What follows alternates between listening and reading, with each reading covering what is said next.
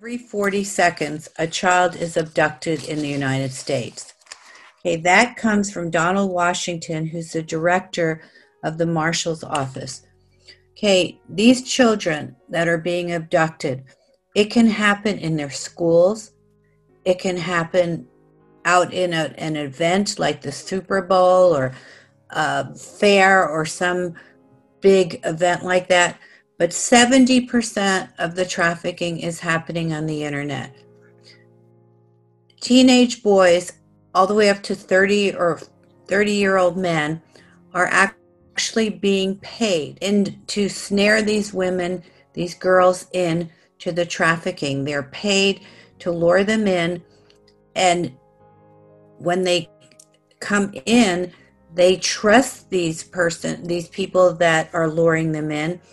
And they think they're a boyfriend, they're a good friend, and the next thing they know, they're being pushed into a car and taken away, and their childhood is being ripped away from them. On the internet, what happens is the traffickers, the predators are on the internet. They're disguising themselves as someone interested in the young girl or the young boy. They gain their trust because they read their social media comments. You know, a lot of times, especially I know teaching middle and high school, these kids' self-esteem is based on their friends, on what they're involved in, if they're popular. So they may post something like, I hate school, nobody likes me.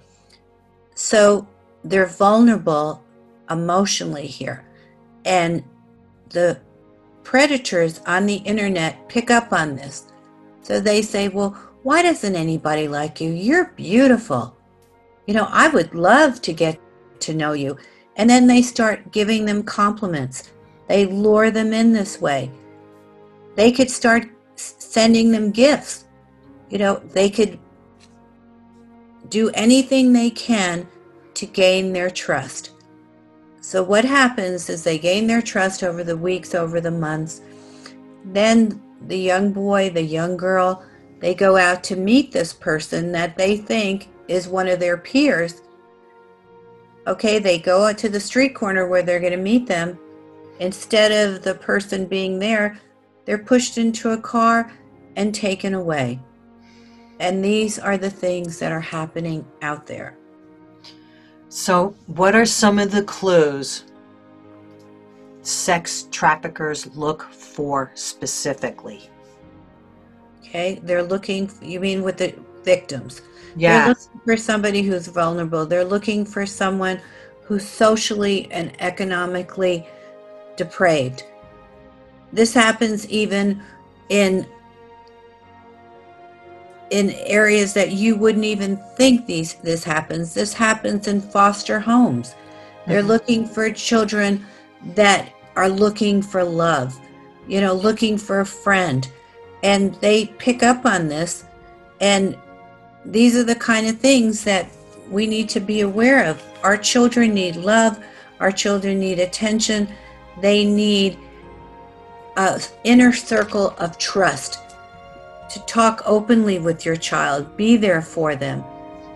And when you see gifts come home that you didn't buy them or you have no idea where they came from, one of the biggest things you can look for is a new cell phone, new clothes, expensive gifts. All of a sudden they have an older boyfriend that you don't even know where he came from. You've got to be aware. It's a different world out there. You know, when I came home from school, my mother didn't work, my mother was there. These children are going home to an empty house, spending 5 hours plus on the internet. You've got to monitor the internet. So what happens to them all those years that they're, you know, in this? What happens to them mentally and physically? They're conditioned. They're conditioned that if they don't comply, that harm will come to a family member. In one documentary I watched, this young girl that was lured in, they threatened to kill her dog. They threatened to bring her sister in They said, you know what we're doing to you? We're going to do twice as much to your sister if you don't go along with what we're doing. They're tortured. They're put in dog kennels.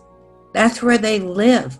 They're put in just horrific situations that you and I couldn't even fathom. Most of the time they're drugged.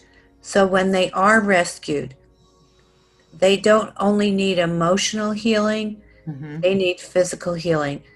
They have to get off of drugs. They physically, their bodies could be messed up from the repeated rapes. What they need more than ever is a loving relationship. Churches need to get involved in this. You need to have an open forum. If there's someone in your church who has been trafficked, you need to surround them with love. They need to know that the things that happen to them, the people that hurt them, do not define them. That they're only defined by a God who loves them. Dejah, do you go and speak in churches? I speak wherever someone asks me to speak. And I speak mostly to parents to ask them to be aware of what's going on and for people to get involved. Again, get involved. You may not be out there rescuing these children yourselves, but how you can rescue them, call your senators, call your congressmen, talk to them about the laws, tell them you want more stringent penalties for these traffickers. Right now, they're getting a slap on the wrist and they're being let go. You saw what happened with Jeffrey Epstein. This needs to be prosecuted right now as a serious felony. We have more laws, but less people are being prosecuted. Laws are useless unless they're being enforced. Yes. And only we can make that difference. You know, we're the ones that vote for these people. We're the ones who need to dictate what we want them to do. You know, it's kind of strange how, you know, unless it's right at your own doorstep and you're seeing it, you're not going to get involved. If you see it, then all of a sudden you're interested in knowing. Now you had mentioned something about you know, a flight that came into New York. Can you talk about that a little bit? Well, there's an organization right now called Airline Ambassadors International, and what they are doing right now is they are not only providing education for flight attendants, but they're teaching them how to report, what to look for, signs to look for. You can go on any internet site and you can find signs to look for that somebody's being trafficked. So these flight attendants are keeping their eyes and their ears open when there's children on the plane. And what happened a few weeks ago, there was a JetBlue flight going into New York, into Kennedy Airport, and there were children on the flight, and the flight attendants noticed that they were very uncomfortable. And so they called ahead, they called the ICE agents, they reported this. When the plane landed, there were agents there that interviewed the children, caught these predators. 7 children were rescued. These children led them to where the whole thing was happening. 62 children were rescued out of trafficking because one flight attendant was educated and bold enough to report this. You know, even if you report something that's false, what do you have to lose? You may rescue a child. And every child is worth the rescue. So can you give parents right now some tips on how to keep their kids safe? Well, first of all, be aware, okay? Make sure that you put the parental restraints on the internet. Make sure in your school they have educational resources to show kids what not to do on the internet. Go to your school board, ask for these to be shown in your school. Okay, talk to your children, talk openly, talk often. Give them that loving circle where they know that they can communicate with you. Warn them about what's happening out there. Don't be afraid to talk to your children. You know, there's documentaries that you two can watch together. There's an organization called Bark, BARK.US. They actually have documentaries with what's going on the internet. Okay, let them know that they're, don't tell them, if somebody messages you that you don't know, don't start a chat with somebody that you don't know. Warn them that there are lecherous people out there looking for them, searching for their vulnerabilities, and masking themselves as a young boy or a young girl, and let them be aware. The other thing that I just became aware of, there are free self-defense classes. Why not get your children involved in that? Get them outside. Get them off the internet. Put them in things that can enrich them instead of sitting on a phone, sitting on an internet. You know, when I was young, I was outside till I was 14 years old, playing baseball, playing outside, having a good time. There's more to life than social media. Mm-hmm. Which kids seem to depend on mostly, and that's how they get caught up in this kind of a thing. You know, how did God lead you to write Shattered Innocence, and what part did he play in inspiring the character's compassion for finding love after coming out of sex trafficking? Years ago, I was living in Hawaii. I was in my early 20s. And I met someone who had escaped from trafficking. Her father was actually one of the senators under the Kennedy administration. And she was actually snatched right off the street in Washington, D.C.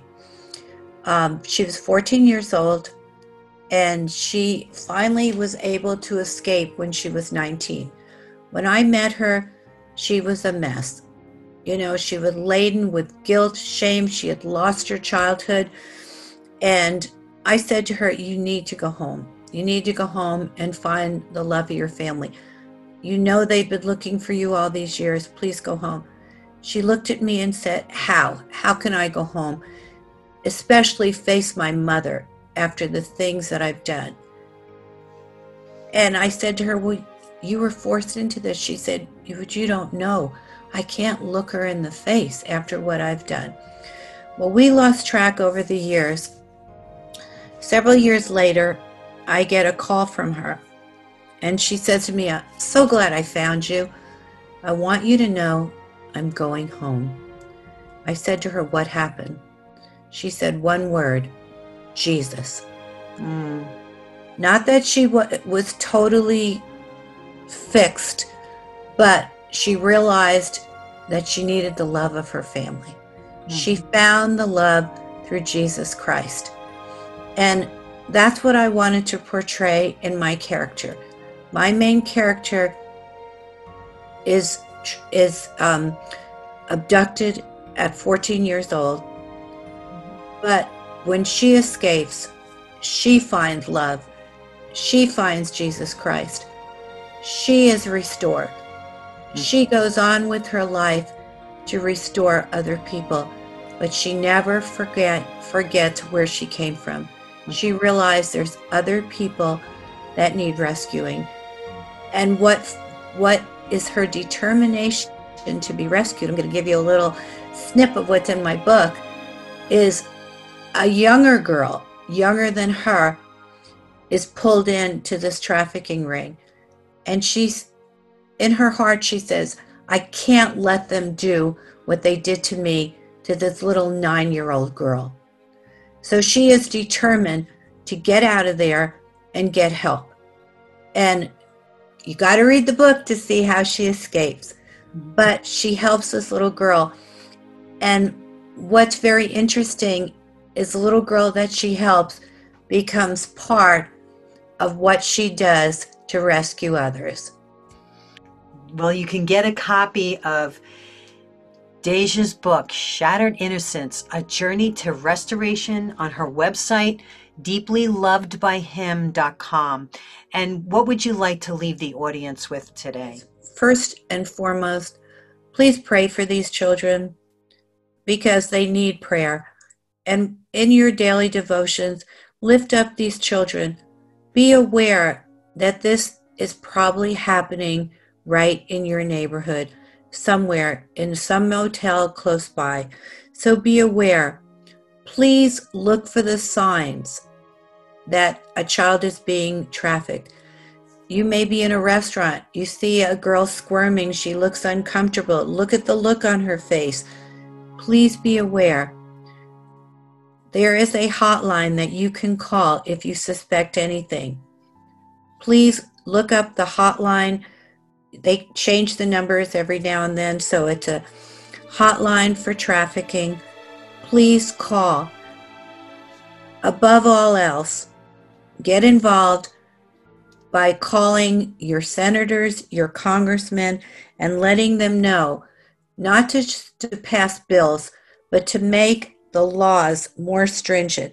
It needs to become a violent felony charge, not a misdemeanor, a violent felony. These lecherous predators that are preying on innocent children that are sold over and over need to be held accountable. They need to be prosecuted in the full extent of the law. This can't be happening. You need to also fight against what's happening at the border. The other day I watched a broadcast which showed this. They opened up a crate. There was no airflow into this crate. There were 4 children in this crate all by themselves. Where were the parents? What happens to these children when they're let out on the border? What's going to happen to them? There's cartels waiting for them to sell them. So please be aware, pray, and if you're a parent, monitor your children, love your children. If you want to contact me, I would love to hear from you. I'd love to send you a copy of my book. My email is dejah05@gmail.com. This book that I have here is called Voices Against Trafficking, The Strength of Many Voices Speaking as One. And there's wonderful information in here. If you want to get involved and fight the fight against trafficking, testimonies in there, people from our government in there. It's, it's wonderful. Actually, Representative Chip Roy from Texas is in there. A man from Mexico City is writing an article in that book. And it's a great book to order. You can order it on the internet, and the money goes to their organization. I was in a conference that they had, a Zoom conference, and that's how I found out about it. And I went ahead and ordered the book. And vital information for parents, for people, anyone that wants to get involved in the fight against trafficking. Thank you for watching The Call. We hope you learned more about Jesus through this video. You can have a relationship with Jesus. Just invite him into your life. Repent of your sins, ask for forgiveness, and make Jesus your Lord and Savior. Until next time, may the Lord be with you. For more information about this ministry, go to thecallwithnancysabato.com, where we are leading you to Christ through stories and teaching.